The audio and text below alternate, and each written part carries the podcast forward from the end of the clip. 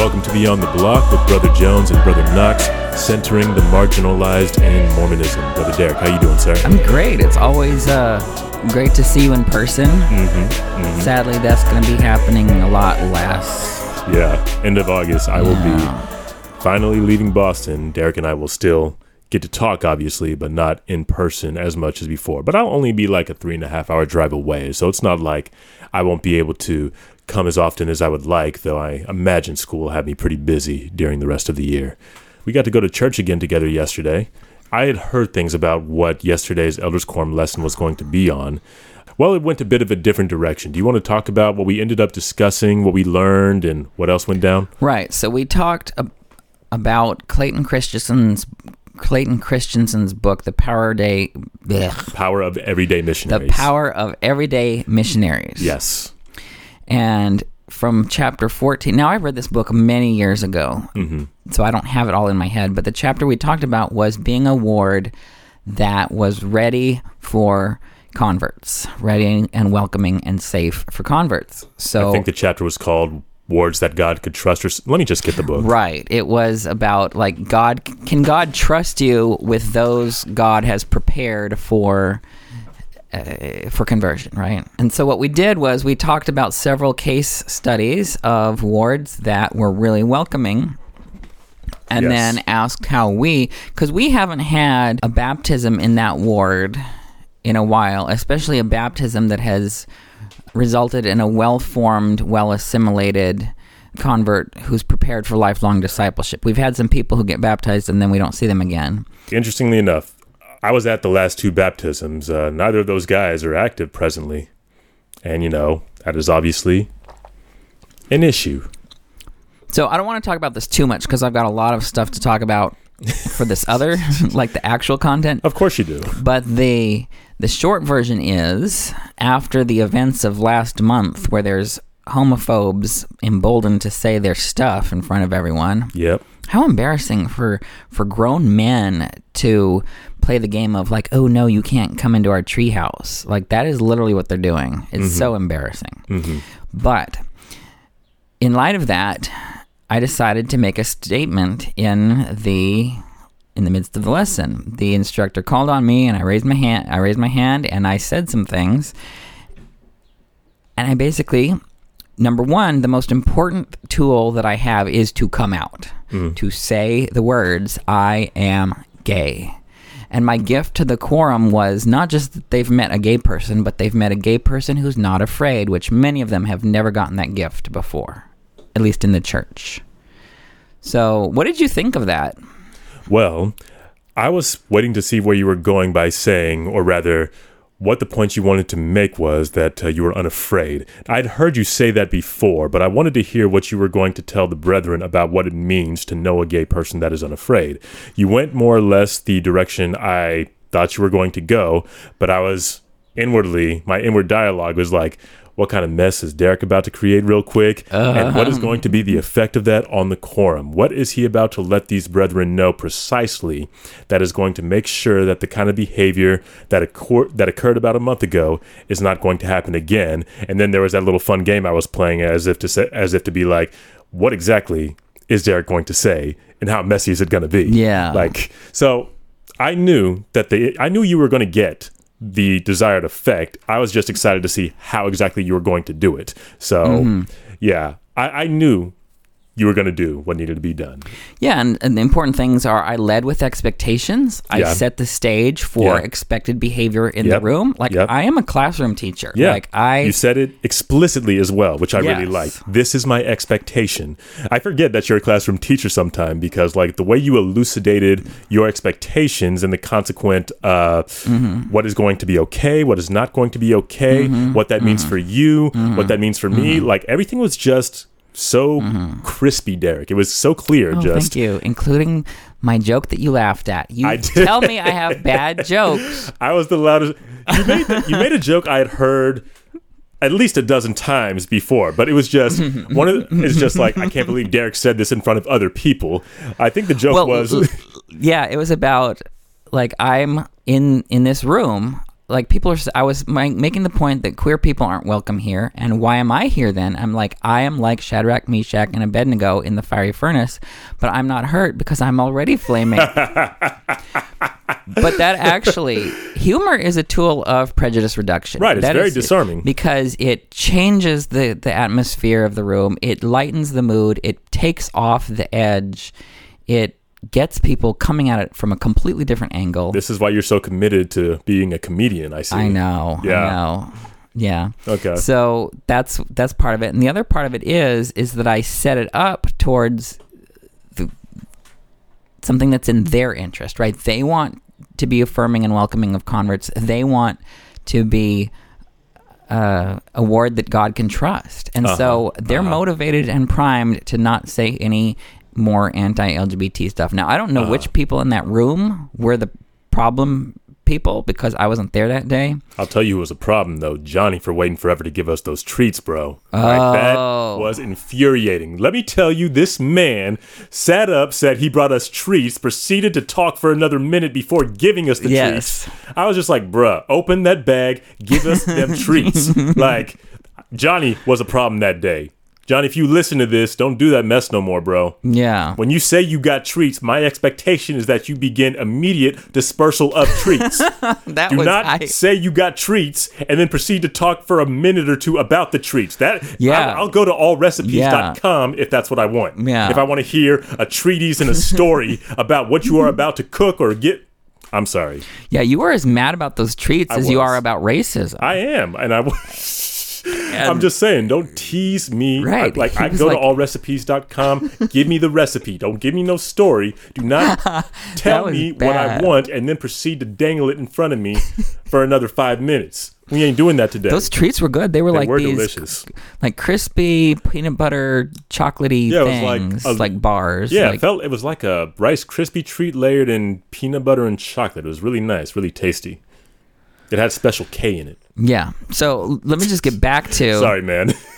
the so the way I set it up, it would be very almost impossible for anyone to refute me afterward based Mm-hmm. on the power of my voice and what I was saying and how I wanted my people to be safe there. Like no one's going to come back and say nope.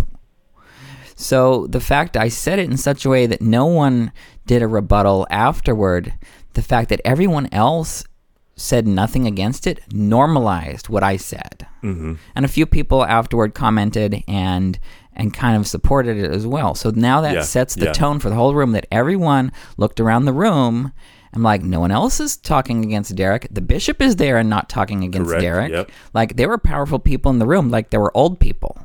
Right? Yeah. There's the singles ward, and if there's all these old people there, I know that they're not in the mid singles ward. They're like Uh-huh. Counselors or senior missionaries or whatever they are. They're like Uh-huh. important people. right.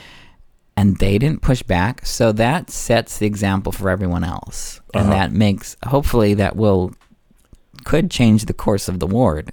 I hope so. One more thing I noticed in there was uh, just in uh, the lack of speech, the lack of pushback from the older members.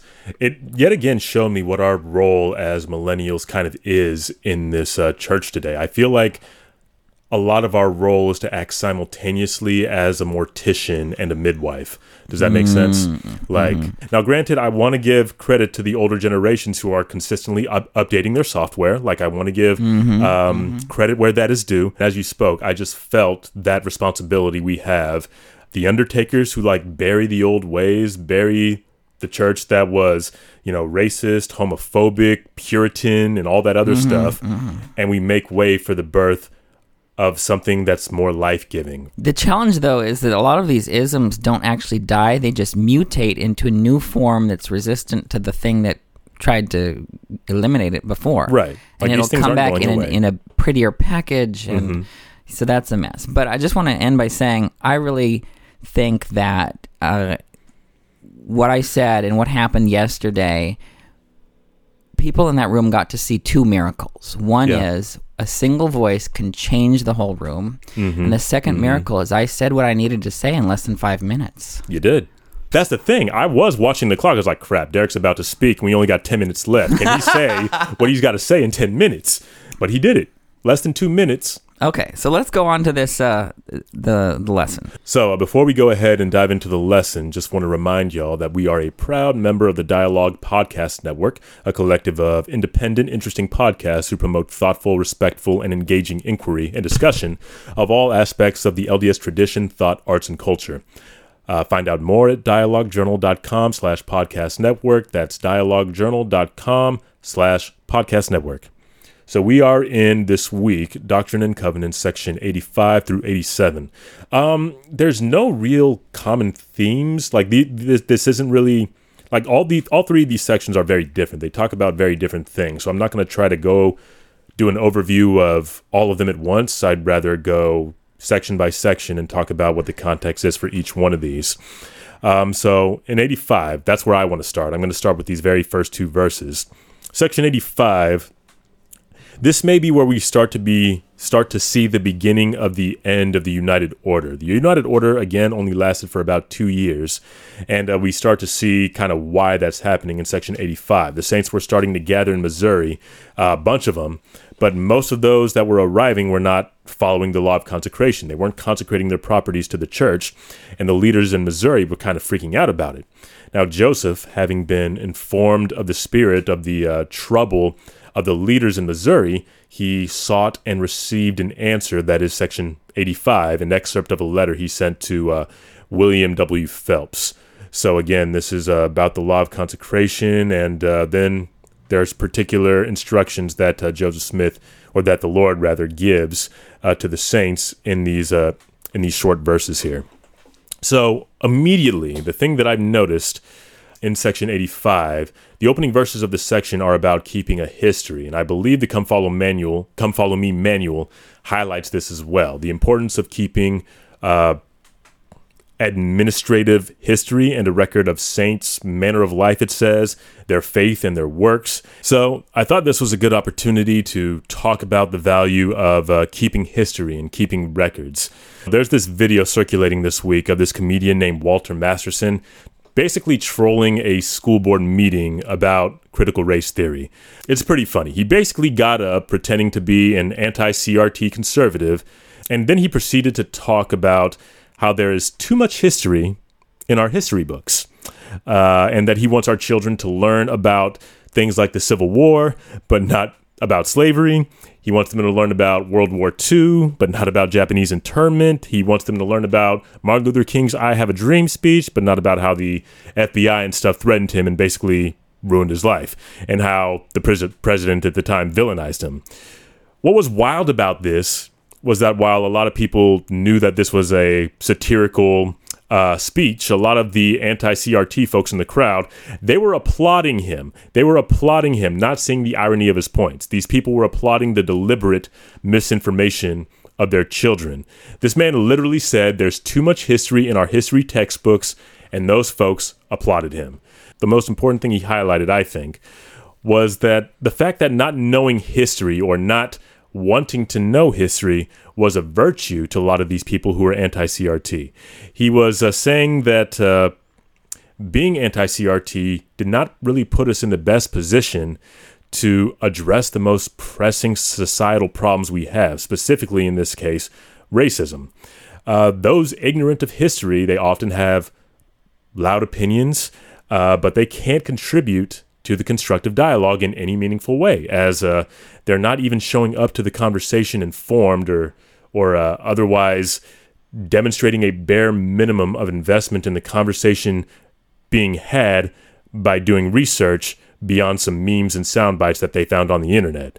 So I want to bring this back to uh, to our records. Both the Bible and uh, the Book of Mormon make a, a, big deal of understanding our history.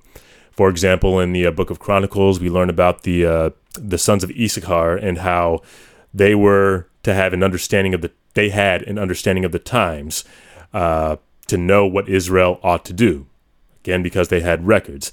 In Alma, we read that the records, quote, enlarged the memory of their people, yea, and convinced many of the errors of their ways, close quote. Every section of the Doctrine and Covenants that we have comes with a historical context.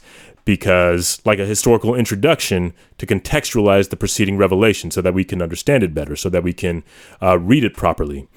Uh, the implication of both of these verses that we just read and the organization of the Doctrine and Covenants is that understanding our history helps us understand and act better in our present. Therefore, it stands to reason that if we want to understand the racial tension that exists today, um, and if we want to properly address it, we have to understand the history of that tension. Consider, for example, um, I mean, last year we had uh, the killing of George Floyd. George Floyd was not the first person to die within like a 15 mile radius of uh, Minneapolis where he was killed. Like he wasn't even the first unarmed black man to die that year within that radius. Um, that information alone helps us contextualize the response to his death, but there's more to consider on a local level. Uh, the neighborhood that George was in, the racial makeup of that neighborhood, and the force assigned to it, uh, whether or not the area was segregated, stuff like that. And then there's things to contribute or things to consider on a macro level, like the fact that the police officers were tied to slave patrols, or in other words, an organization that was actually purposed to control the black body. So,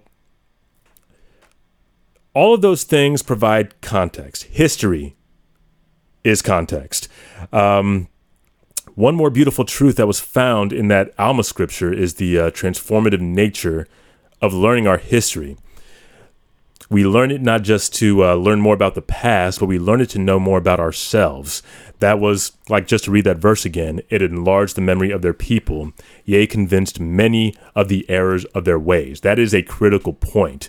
History tells us who and where we come from and how people and events of the past shape who we are now and why we are here, uh, and what kind of choices that we ne- need to make, what kind of actions we need to take in order to pursue a more just future because without a sense of history, we lose our sense of self and we risk seeking our sense of self or risk seeking uh, those parts in more volatile places that validate the more uh, errant parts of our identity. So, all this to say, history is very important. It's necessary to our development. It's ne- it's necessary to our to our growth. It's necessary to becoming more Christ-like individuals. We can't fix these problems without understanding our history, both within the church and without it. That that makes a lot of sense, and I want to follow that up with two things. One is okay. the importance of who gets to tell the history, and this is mm. really the center of a critical race theory. So. I'm looking at how it, Egypt has kept their history versus how Israel kept their history. When you look at the historical records of Egypt, they sanitized their history. They almost never put bad things in. Like when they lost battles, they didn't record it. They just put the glorious things in. Mm-hmm. And it goes so far as to literally erase history. You know, people talking about the Confederates erasing history, uh, complaining about erasing history, but they did. If there was a previous pharaoh that they fell out of favor and they didn't like, they deleted them from the king list of kings. Hmm. And this happened with Akhenaten and how they destroyed and effaced his monuments and they literally erased history. They just mm-hmm. wipe out the names of of uh, things that things that they didn't like. Mm-hmm. Whereas Israel actually did the opposite. If you look at every one of the records in the Bible, they always are honest about the failings of the nation and the failings of the leaders, from Moses to David to I mean, like I don't, I can't even li- list them all, but almost every major figure, except for Jesus, had major problems, mm-hmm. and those are spoken of honestly in the mm-hmm. scriptures. Mm-hmm. And I think we're in danger of doing that in the church of just sanitizing the past or the present of our what our church is doing and interesting and we're not allowing ourselves to tell the full truth about our people and our leaders and that gets back to uh, this video, right? And I think what what was what they brought out was the fact that critical race theory isn't a it isn't an agenda of specific policy changes. It's simply a way of looking at a situation or a way of looking at at the case and analyzing it, right? Mm-hmm. There shouldn't be anything to be afraid of. Um, unless you're invested in racism, obviously, and mm-hmm. then and then you mm-hmm. should be you should be afraid. Right. But that's kind of uh, what I wanted to get back to is who gets to keep the history because if Yeah. you control the history, then you control the present and you can impact the future. Mm-hmm. And that's why. Uh, and the other, th- the thing that is so disingenuous, and I, they know they're doing this. The the leaders that are anti-critical race, they're actually not anti-critical race theory. The thing that they're talking about isn't even critical race theory. Yeah. They're just using it as an umbrella term for everything that they want to invalidate Right. and Right. it's this what they're talking about it's it's completely uh, a straw man what Yeah. they're doing Yeah. straw person I have to be gender neutral and this uh the, this critical race theory being taught in K through 12 that's not what is being taught right Uh-huh. it's anyway so we c- we could go on but I don't want to go on anymore because uh yeah that's all I had to say All right, cool. Um, we got a little more that we want to talk about with uh, within Section 85. Do you want to tell us a little bit about them ark steadiers? Yes. So I hear this all the time in the church. Now, how have you heard this term used? Oftentimes, I use it. I hear it as a tool used to uh, shield the leaders from criticism, or to shield, um, or you know, to not encourage anybody to act of their own volition or in the way that they feel best to handle a situation that doesn't necessarily meet the unwritten protocols or even the written ones that the church has set forth. So, um, yeah, I often hear it used as a weapon against those with less power, or even occasionally those in power who act without the conventions of church leadership. Right. And to zoom out and talk about that piece of it, if you look throughout the scriptures, we've got examples of people on the bottom pointing out a problem and then God intervening on the side of the people on the bottom. Lots of them. It happens all the time. There's a Mm-hmm. lot of bottom up revelation in the church. I've talked. I didn't. I have like ten examples in one. You did. one thing of, of cases where At least happened. 10. Yes. Like, I only put 10 on uh, Yeah. the Instagram because that's all I could fit in there. you had more, but yeah, at least 10. Yeah. So we've got all these examples of people who want to live out God's promises Mm-hmm. and they hold the church or God's leaders accountable to that, right? Mm-hmm. That is taking it seriously, taking the promises seriously. Right. Right. So to label them as ark steadiers is exceptionally manipulative and Yeah. self-serving. Yeah. But let's zoom in to the story that this is talking about because the, what we'll realize is that whole analogy isn't even valid because people will say someone is an ark steadier if they are criticizing uh, the leadership and that God punishes those who criticize the leadership. And as we will see, it's actually the opposite. Uzzah does not criticize any leaders. He does not make any objection to anything, but he goes along with the program, and that's what actually kills him. So let's go and look at the uh, look at the data here. All right. Let's look at this evidence. There's going to be a lot of evidence. Looking forward to it. So the first thing to remember is that in the Torah, God specified how the ark was to be carried. Okay. What David ended up doing was putting it on an ox cart, which is literally what it says not to do. Uh, you're supposed to have rings on the side of the ark and put poles in the rings, and then the Levites are supposed to carry it on foot on okay. their shoulders. So hold on. Out the gate, somebody up top has already messed up regarding how this thing is supposed to be transported. Right. It's very clear. I'm not going to read these quotes, but look at the construction of the ark and the rings and the poles in Exodus 25, verses 12 through 14.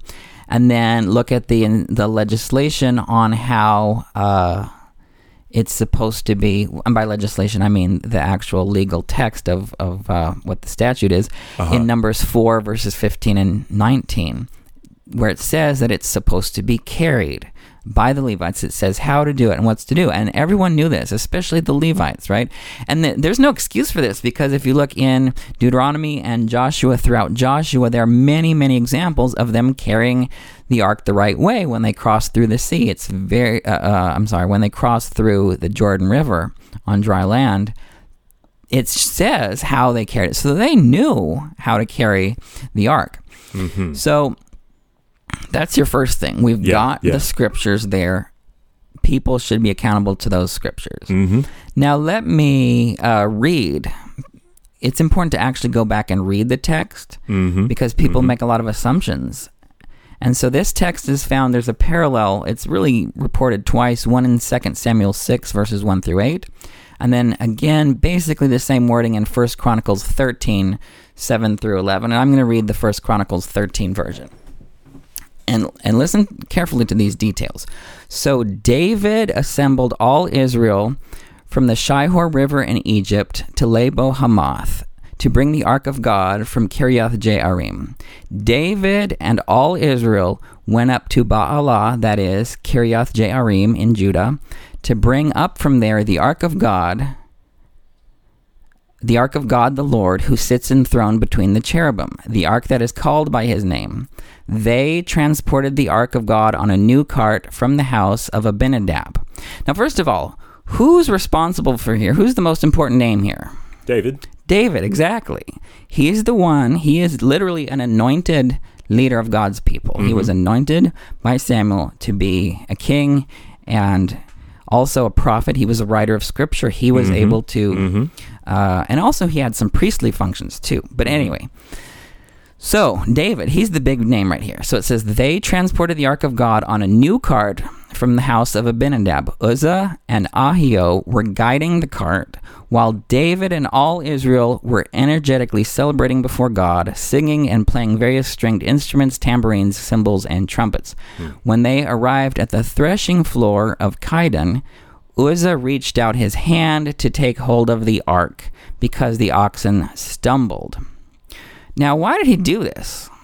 And here's my theory is David had these expectations. We're going to take this ark, we're going to be joyous, we're going to have this procession, it's going to look pretty, and I'm expecting people to keep this procession looking pretty. So Uzzah had expectations from David, orders from David to uh, to lead this ark safely on this ox cart, which first of all is not what you're supposed to be doing. Right. So Uzzah never raised his hand and said, Hey, wait a minute. The Torah says how we're supposed to do it. David, why are you making me do it the way that it says it's not supposed to do? Okay. He did not criticize any leader. Mm-hmm. He failed to criticize David. He failed to hold David accountable to the law that the king, the king is not above the law. Right. A prophet is not above the law in in, uh, in in the Bible. Anyway, Mm-hmm. so Uzzah reached out his hand to take hold of the ark because the oxen stumbled. The Lord was so furious with Uzzah, he killed him because he reached out his hand and touched the ark.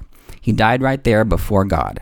David was angry because the Lord attacked Uzzah, so he called that place Perez Uzzah, which remains its name to this very day. This is the New English translation. Mm-hmm.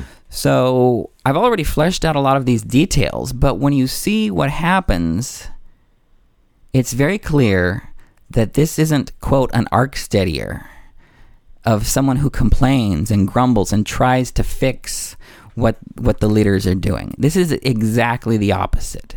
Uzzah was killed because he did not speak out when he knew. He was part of a family that had been hosting the ark in their house. He he should have known. Um, people should have known that it needed to be carried by Levites. It needed to be carried the way in, that the Torah says. What's interesting is, did David learn his lesson? And the answer is yes. And most people don't quote this because they don't know the, the, the scriptures well enough. They just look at this passage. But if we look later, two chapters later in First Chronicles 15, we get some more data, some more evidence. Here's what it says.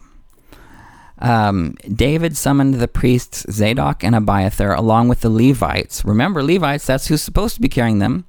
Uriel, Asaiah, Joel, Shemaiah, Eliel, and Amminadab. He told them, You are the leaders of the Levites' families. You and your relatives must consecrate yourselves and bring the ark of the Lord God of Israel up to the place I have prepared for it the first time you did not carry it. That is why the Lord God attacked us because we did not ask him about the proper way to carry it. The priests and Levites consecrated themselves so they could bring up the ark of the Lord God of Israel. The descendants of Levi carried the ark of God on their shoulders with poles, just as Moses had commanded in keeping with the Lord's instruction. Quote. Hmm. It tells you where the blame lies. The narrator of First Chronicles says it doesn't say, "Whoops, Uzzah messed up and criticized." No, David messed up. David messed up, and someone else died. This is a pattern. When the Lord, it's sad, but when the Lord's servants make mistakes, often it's other people who die. Uh, think about in the uh, the the idolization of the golden calf. Aaron led it, but he didn't die. Thousands of Israelites died because because of that. He didn't mm-hmm. die, and he led it. Mm-hmm. There's other examples. David in the census. This is 2 Samuel 24 and 1 Chronicles 21, where David, out of his pride and military endeavor, wanted to number his people and his armies, and that was wrong. That also violated the Torah, mm-hmm. and uh, in the way that he did it, he did not do it in the way the Torah specified. And then the Lord, as punishment, didn't kill David, but the Lord sent a plague through Israel, and 70,000 Israelite men died because of David's mistake. And then also with David and the sin with Bathsheba. Uh, and Bathsheba did, is not to blame. She did not consent to this. She did not have the power to say no to King David. So this is all on King David. So here's what happened Nathan the prophet said to David after this Yes, and the Lord has forgiven your sin. You are not going to die. Nevertheless, because you have treated the Lord with such contempt in this matter, the son who has been born to you will certainly die. 2 Samuel 12, 13, and 14. So we've got many cases where an anointed servant of the Lord made a mistake. That servant was not punished, but other people died, including innocent people died because of what these leaders are doing. So the lesson we learn is if the leader is doing something against the Torah, against what God has clearly said, we're supposed to hold that leader accountable. Sooner than later, by the way. Because if the- I don't hold the leader accountable, I could be the one that dies. Right. It's on me if Right. I don't. And so that's really what happened here. Mm-hmm. And notice, David fixed his mistake. He learned, which means he knew he did it wrong, or he. Or he learned that he did it wrong. So the blame is not on Uzzah. The blame is on David, and even David admits that he was the wrong because he. Here's what he didn't do. He didn't say, "Whoops, we're just going to do it the same way on the ox cart," and you just learn not to you touch it. He- Nope. He actually fixed the structural problem. Mm-hmm. The thing that put that innocent person in the place where his only option was to reach out and grab it. Right. Mm-hmm. By the time you get to that point, that's what's that's what's going to happen. I'm thinking about the November 2015 policy. People literally died because of that. Hmm. And the bottom line is that if an anointed leader tells you to do something, I've heard this in the church, like going back to Mountain Meadows, and there's other leaders of the church who have said, well, if the prophet gets it wrong, if a leader of the church tells you to do something and it's wrong, God's going to bless you anyway. Nope. God's going to strike you down. if the leader tells you to do something that's wrong and you don't speak out, God will strike you down. That's what So- happened to Uzzah. That's, yeah, exactly. That's why the Lord was angry with him. That's the word it uses, right? Right, right. Exactly. 'Cause he didn't, And and let me let me just give you evidence. It wasn't just the ceremonial touching of the ark that was the problem. It was this larger problem that was the problem that he Mm-hmm. didn't speak out because there are times where it's totally okay to violate the ceremonial law. Like let me just give you an example of one time when David did it himself. Now, people are going to be so impressed that I know the scriptures. I don't even need to brag anymore, right?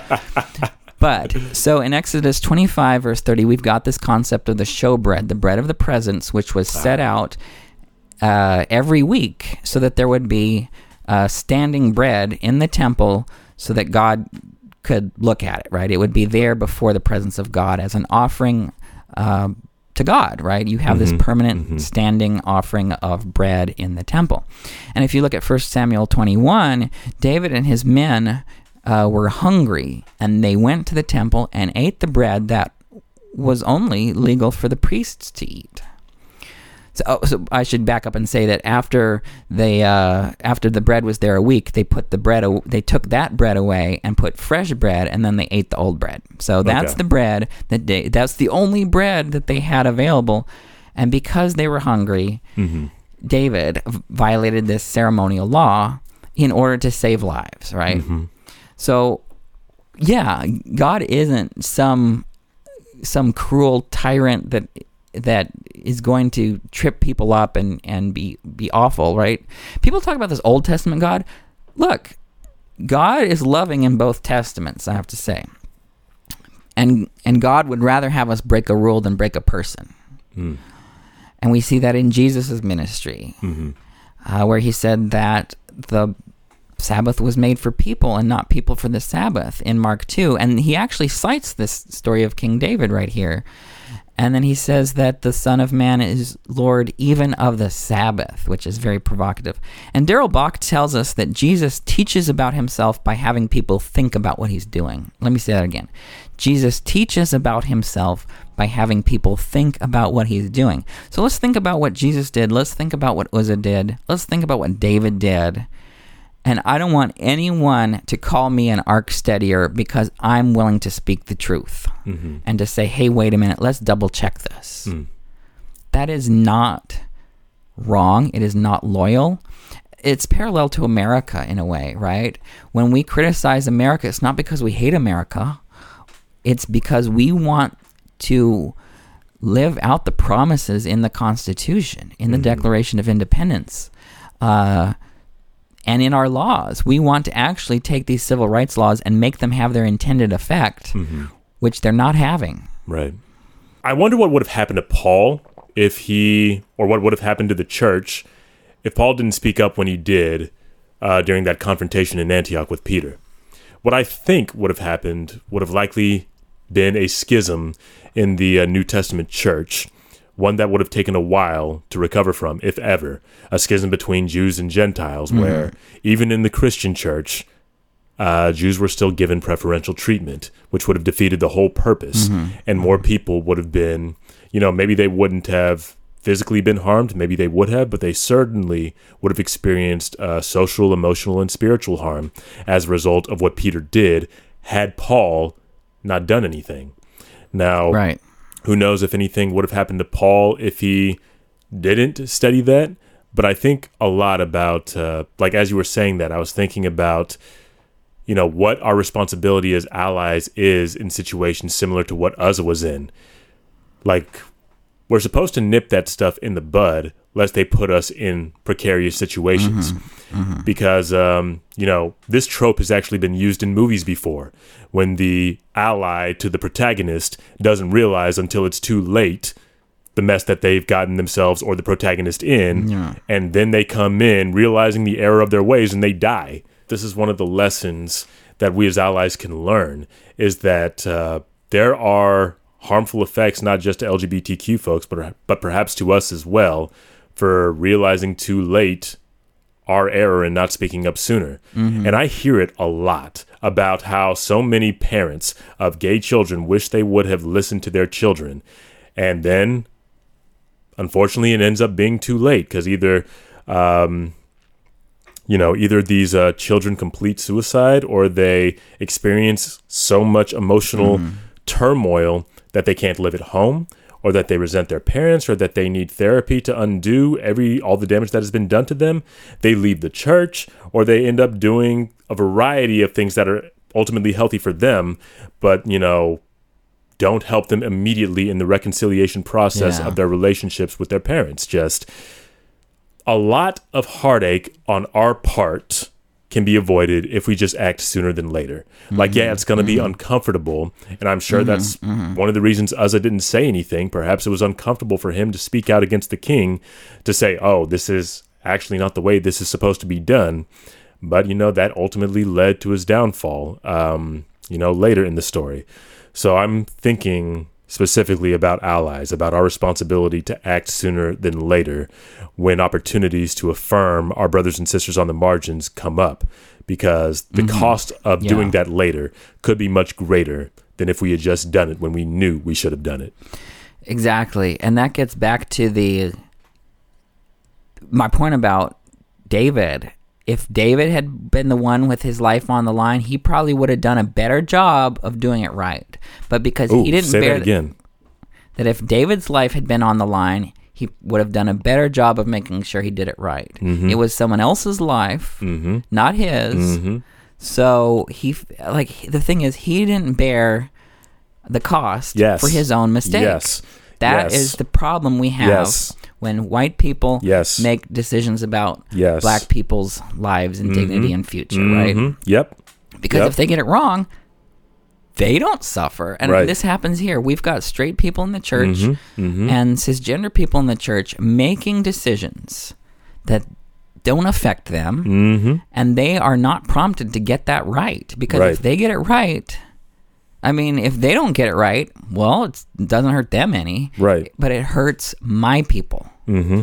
why aren't we at the table making those decisions Mm-hmm. we bear the cost if the decision is wrong Mm-hmm. Mm-hmm. not not them so we should be the ones to be accountable to make that decision Mm-hmm. I really think, and people can get mad at me for this, but we talk about 1978 in our church as a victory in the sense that we made the right decision, but there's another layer to it. Mm-hmm. Yeah, maybe they right, made the right decision in making the change, but what they didn't change is the decision making process. We still had 15 white men make a decision about black folks Mm-hmm. and they didn't change the leadership structure. They didn't change how they make the decision making. They didn't change the accountability structure. They didn't change anything. Yeah Mhm.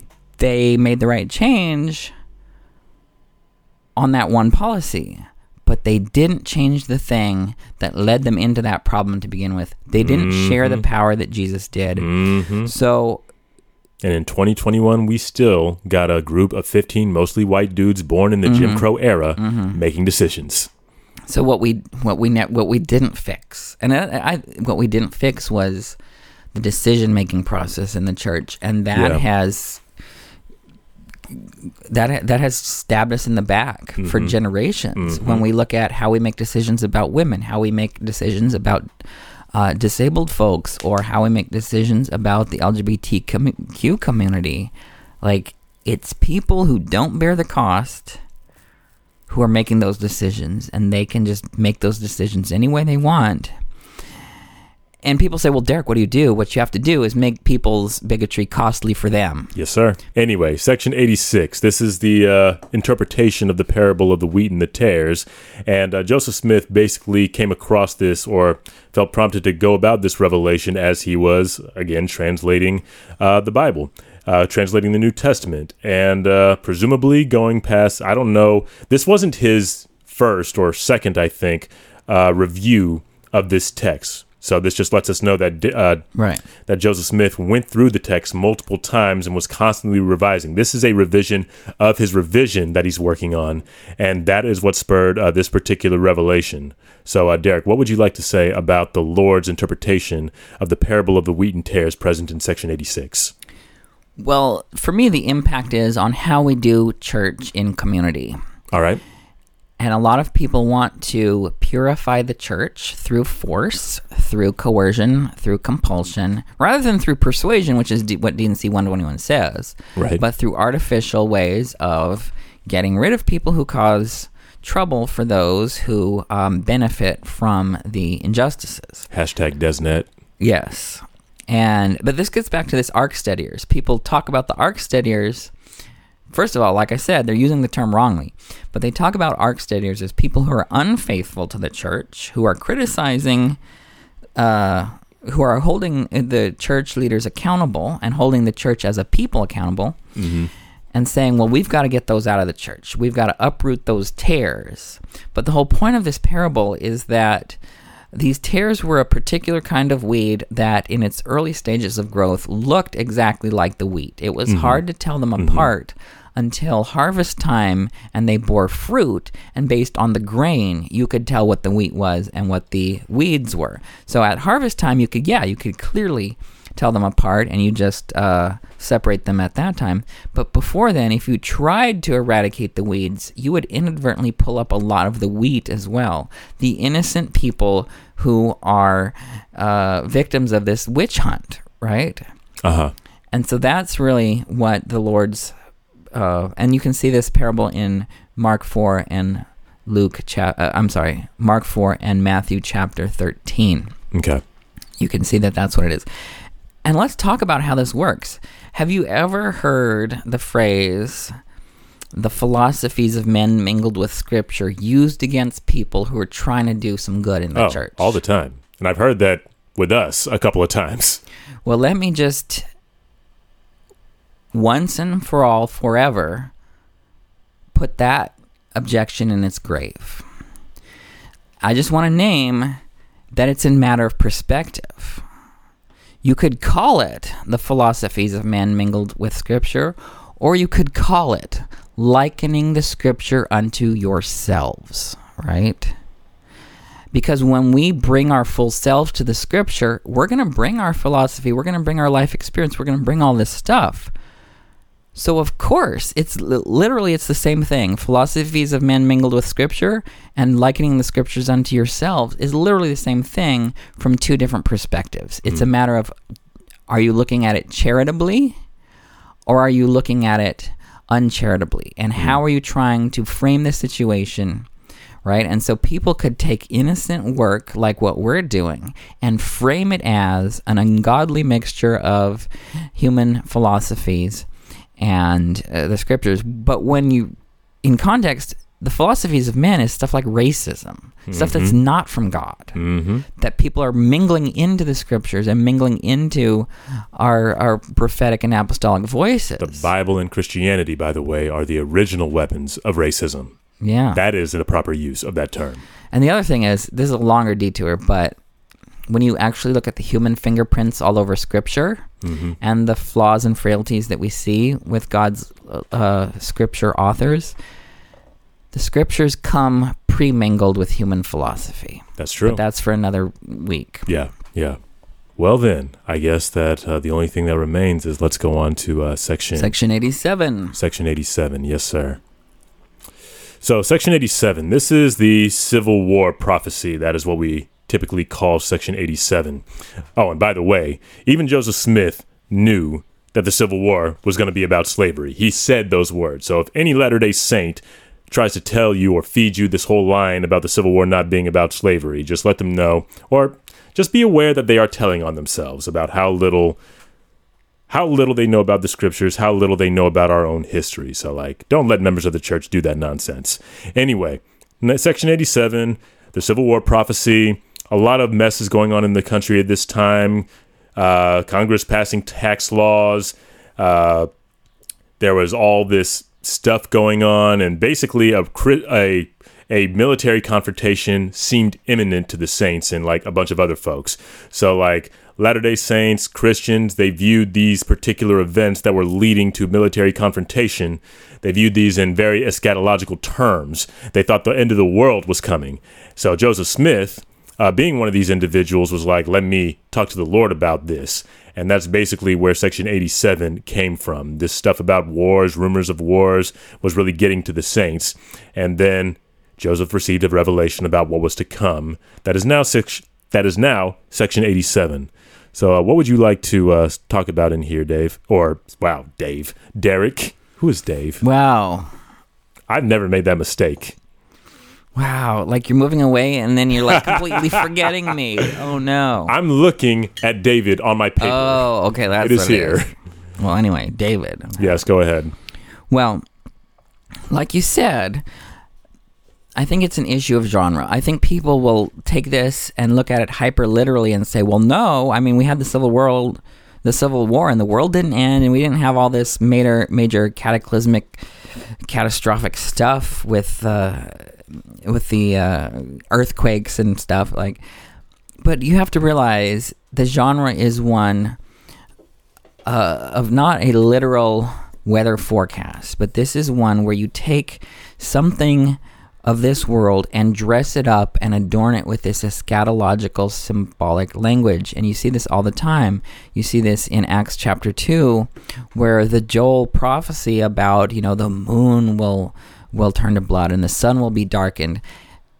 Peter applied that to the Pentecost event, right? You take these uh, powerful things, and I think it's a cultural difference. Like if we lived in the ancient world, uh, or if we lived in this uh, sort of eschatological fervor of the 19th century where everything had significance in terms of the second coming, it would make more sense, right? Um, and if you want to make more sense of this, listen to last week's thing about demythologization because we have to do a little bit of that here to make sense of of the fact that yeah, literally there we didn't have all this whirlwind and plague and earthquake and uh, thunder and lightning and and then the consummation of everything. And then yeah that that's not what happened. But i don't think that that is really necessary to for this to be a true and valid prophecy. I think there's there's the prophecy of the civil war and then the culturally flavored language that adorns it right? And so that's kind of where i'm going with this. Okay. and that's it. Impressive, Derek. I Genuinely know. impressive. I'm proud of you, Derek. Real talk. Before we go ahead and wrap this up, this little treatise on Section 85 and a couple of things in 86 and 87, want to remind y'all that Dialogue, a Journal of Mormon Thought, is proud to offer two new podcast features. The first is Dialogue Heritage, which traces the history of the journal over the last 50 plus years to situate it in LDS history more generally. The second is Dialogue Book Report, which has discussion, reviews, and interviews about current LDS fiction, nonfiction, and memoir so you can stay up to date on the latest releases. Listen to these new shows in the Dialogue Lecture Series by subscribing on Apple Podcasts or at dialoguejournal.com slash podcast network. That's dialoguejournal.com slash podcast network. Uh, Brother Derek, where can folks find us? You can find us on beyondtheblockpodcast.com, also on Instagram and Facebook and Twitter. Mm-hmm. And then uh, Instagram and Twitter at BTBLDS. Anything else? Nope. That's All right. it. With that, then, thank you all for tuning in. Till we meet again next week. Yeah. Later, everyone. Bye.